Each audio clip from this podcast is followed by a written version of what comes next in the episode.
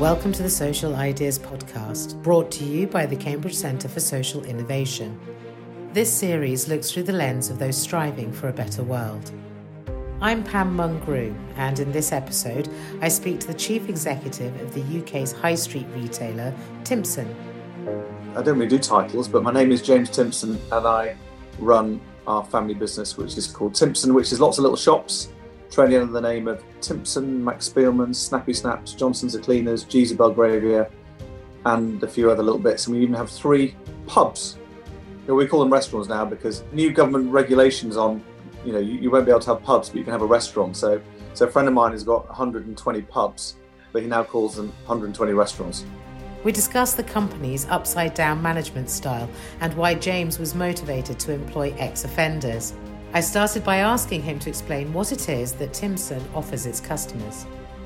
We're a service retail business, so it's different from being a normal shopkeeper because we don't really have stock, we don't really have product, we're selling a service. So in the Timpson shops, we cut keys, um, repair watches, repair shoes, that kind of thing. In the photo businesses, we're developing photo prints, doing photo ID, portraits, and then in the dry cleaning business, doing dry cleaning and laundry. But essentially, our business is about employing colleagues, we have colleagues, not staff or employees. We employ colleagues who have a great personality and we train them for the skills that they need to serve our customers well. And we do it within a culture which is different from lots of businesses because it's a culture based on trust and kindness. And it's not based on trying to make money. But I believe if you do things really well and have motivated, happy colleagues, you end up making money at the end of the year so that's why our motivation is different. And when you go into our shops, hopefully you feel it's different. That the colleagues look you in the eye, they're sparky, they're fun, they're interesting, they're engaging, a bit quirky, and customers come back because they like my colleagues. In terms of Timpson's, what's the difference between a colleague and a member of staff? Well, everyone's a colleague because no one's more important than anybody else. The word staff to us implies that someone is less important than someone else, but they're not. Um, the word staff in our business, when you go to the dentist and you hear the sound of the drill, that's to me like when you hear the word staff, it just doesn't fit with our culture because we don't have a hierarchy like that. And that's one of the issues in other businesses and other companies is the idea of having a hierarchy. So, how do you maintain a happy colleague environment when you don't have hierarchy in perhaps a more traditional sense? We worked really hard on it. There was a natural inclination of some people to want to instill a hierarchy and to tell people what to do. But we've we've been going at this for 25 years. I mean, turning a culture around always takes a minimum of five years. But the way we do it is the focus of our leaders, basically our area managers and our head of departments. Is you have to have a head of department and a, an area managers. Their job is to make sure that, that they are the best boss their colleagues have ever had and that they are happy. So yes, you know, we get our sales figures in every week and we get our profits in and all this sort of stuff. But the most important judge of a successful leader is the happy index, which we do every April, which is our colleague survey. Most businesses, most organizations, and I don't know whether you have one, Pam, which is you know hundreds of questions you get asked about what do you think about this and that and the other. We just have one question. On a scale of one to 10, how happy are you with your leader? Area manager, head of department, whatever role they have. And that is how they're judged. And if they if the leader gets a bad mark, it's not good news. You don't have to be a pushover. You don't need to be giving things away all the time and rolling over to get good marks. You just have to be an amazing leader who knows your colleagues and treats their colleagues as an equal with respect and kindness. And that's how we do it. And do you find that the colleagues are forthcoming and honest in their appraising of, of their managers, their leaders? Mostly. I worry I worry when a colleague when a when a leader gets a low return rate. That's one of our one of our alarm bells. And it takes so if I was to promote you to one of our area managers, you come up through the ranks, I make you you know you promoted one of our area managers. It'll probably take you three years to, to find your feet, to really get to know your people and to feel comfortable with the authority that you have to amaze people because a leader's job is to amaze their people so then they then perform it is not to manage people and tell people what to do and it just takes time. Are you subjected to that same appraising? Yeah, I, I and I, am not the top performer. um, we sort of, you know, I'm saying the top third. That's how we. That's how I do. That's not bad. It's okay. I could probably do better, but it, I'm, I'm, normally I, I, normally lose marks for the consistent things, which is I, I'm not into the detail enough, and some some of my colleagues think I should be more into the detail. So I sort of set off with lots of enthusiasm to try and get the detail, then I just sort of give up a bit. One of the things that you brought to the company was the employment of ex offenders. What motivated you to do that? The reason why we recruit people from prison is because I've learned it's a really good way of finding amazing people. But it started by chance, really because my mum was a foster carer for many years, and I was brought up with foster children. And a lot of those foster kids came to us because their mums had gone to prison. A lot of their dads had also been in prison, but what we used to do is we used to sit in my mum's car outside Styal Prison, which is a women's prison in Manchester, while my mum would take the babies in to go and see mum. And I always just found it really interesting and I didn't find it scary. And then I started working the business and I started you know, running a few shops and, and taking on more responsibility. Some of my colleagues would get into a fight on a Friday night and have to go and pick them up from the police station on a Monday morning, that sort of stuff. So when I got invited into a local prison in Warrington near where we live, just have a look around, I jumped at the chance. And the young lad showed me around, Matthew, he was coming towards the end of his sentence and I really liked him. He was my kind of personality, you know, funny, interesting, sparky. Uh, so I offered him a job and said, "When you when you're out, give me a ring." Uh, and his mother phoned me up, and I took him on. And then I thought, well, if he's good, I'm going to get a few more because it was quite hard to recruit at the time. So every Friday afternoon, I went around the prisons in the northwest, just walking around the wings with the governors, looking for sparky prisoners to hand them my business card and to see who wanted to work for me. And it sort of went on from there. It wasn't something that you announced straight away, was it, that you were doing as a company? Why did it take you so long to kind of share that information with the public? Well, because I was a bit nervous, if I'm honest. We had a business that we cut your keys and I'm going to go and employ armed robbers and burglars and people who've failed society. And I give them a job and you know they we need to build up the customer's trust. And I was basically worried that there'd be a big backlash. But fortunately, I think now, many years on, when we sort of learnt how to do it, more customers come to us because we employ people from prison than avoid us because we employ people from prison. We've now got to the stage where 10% of my colleagues are those with prison experience. So these are people who we first met in prison. They may have gone to one of our training academies in prison and they joined us and they get stuck in like anybody else and they're treated like anybody else. And you know, if they work hard and do all the right things, then they they get promoted and off we go. In terms of employment, how do you then go about ensuring that somebody that you've employed who's come from prison, who's, you know, had had a challenging background and a challenging history, how do you ensure that they are firstly people that would fit with the ethos of your company, but secondly, uh, somebody that I can go to and say, here, please, can you cut my key? Because we recruit on personality and I've learned how to do it and get it right. Made a number of mistakes, but we don't recruit sex offenders. We don't recruit people who haven't come to the end of their criminal journey. And we don't recruit people who don't want a job. So, really, I'm probably looking at a third of the people who leave prison.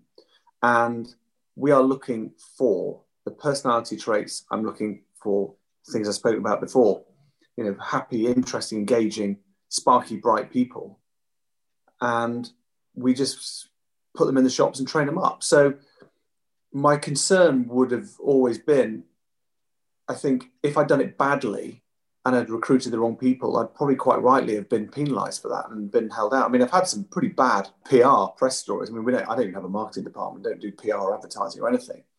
The worst one I had was killer cobbler cuts keys. I mean, that was a bit of a low moment, that was, but we just sort of toughed it out and it's okay. It's normal. The fact is, if you go to most shops, most multiple shops, you're being served by people who have a criminal record. 25% of men of the age of 18 in the UK have a criminal conviction more than a driving offence, but they've often had to lie on their application form. My colleagues haven't. What is the philosophy then that drives the management of your company? The philosophy is the values of trust and kindness. And when we talk about trust, we have a system called upside down management, which is everybody who works in the business is trusted to do their job without asking anybody. Just follow our two golden rules, which is you put the money in the till and you look the part, which is you open up the shop on time, the shop looks smart, and you're nice to people. The rest you can do whatever you want, so you can run it as your own business. Lots of lots of customers think our shops are franchise. They're not. It's because the colleagues are running it entrepreneurially through their own personality, and that's what we really encourage. And then the kindness bit comes in where I see it as the company's job to do everything we can to amaze my colleagues. If I amaze my colleagues, they will amaze customers. So that's why we have lots of holiday homes, we have lots of benefits, amazing benefits we have for colleagues.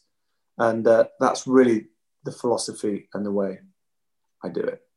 What you're talking about sounds wonderfully positive, but you see, I'm a little bit of a cynic and I'm not entirely convinced there aren't any pitfalls to it. There must be pitfalls.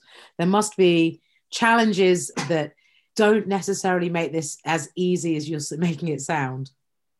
So it is, our, our business is not straightforward for people who don't get it. So we have colleagues who join us, or more likely join us through acquisitions that we that we've made. They don't get our culture. They don't trust it. They don't. They they don't believe that the trust that we want them to have is there. And it's generally because their personality is not the right personality for us. Um, and that's where you know, we have colleagues leaving on a daily basis. You know, we have four and a half thousand colleagues, and every week I get a, a sheet of colleagues who, who, who leave us for various reasons. And you know, generally, it's because they are probably moving to something that they are more happy with, or we haven't been able to fulfill their ambition. So, you know, I don't need to think that that our business is perfect. It's far from perfect. You know, we have, you know, I I spend my day fielding, you know, problems and complaints and all this sort of stuff, but I believe that are that the way we run the business is right when you have a long term view of running a business. If I wanted to make loads more money, not a problem. Short term, not a problem at all. Cut this, cut that, cut that, put the prices up, do this. I'll be a hero for a couple of years, but then I believe the wheels would come off because the culture will be damaged. I think the best way to bring value to a business in the long term is through having a really strong culture. So then, how do you judge your success or your need for improvement? Well, on success, we don't do budgets. We don't have sort of profit targets. We make what we make. Obviously, we measure and we try and do the best we can.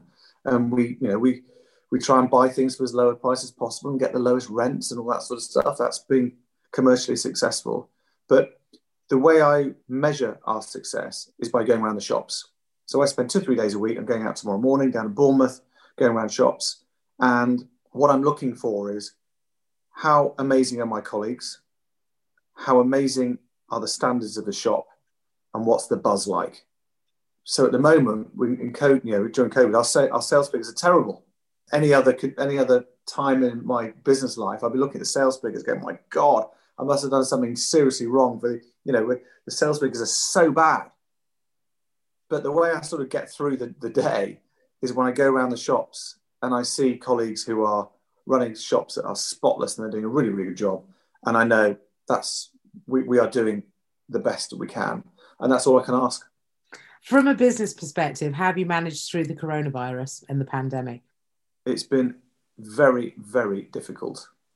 Some businesses have had a really good COVID period um, where you know they're an online business or they're in certain sectors. I think most businesses have generally had a very difficult time. We have had two colleagues who sadly passed away through COVID. Been very very difficult. We're a family business. Um, one of the colleagues I knew very very well. We've worked together for 25 years. Um, we've had to make um, colleagues redundant, which we haven't done in years. It's been horrendous. Um, we've lost a huge amount of money money that we were going to spend on investing in the business. Um, one small example I can give you is two weeks after lockdown, I had to go to the office. I, mean, I actually walked out of the office on the day of lockdown, thinking I may never return again. But I had to go back to the office because our training centre had just been finished by the builders. They just managed to finish it off, and they were going to hand me the key. So I just spent three and a half million pounds building this beautiful training centre. It's amazing. uh, but we can't use it. So it has been very difficult. It has been quite exciting. It's nice. It's been good to be tested, and my team, we've all been tested. Would I want to do this again? No. Do I think business leaders in their career have a period of trauma to go through? Most do. You know, if you work in property, it happens every 15 years. If you work in financial services, it happens every 15 years. Uh, retail, there's lots of, but the scale uh, of this has been um, just, it's coming at you every angle. Um, and you have got to keep positive and do all you can, but there have been some pretty difficult days. What motivates you to be this leader? I like meeting my colleagues and I like knowing that they are really happy and they feel fulfilled and they really like working for the business. That is my motivation. That was James Timpson, Chief Executive of Timpsons in the UK. You can find out more about the Cambridge Centre for Social Innovation by following us on Facebook, Twitter, Instagram, LinkedIn, and YouTube.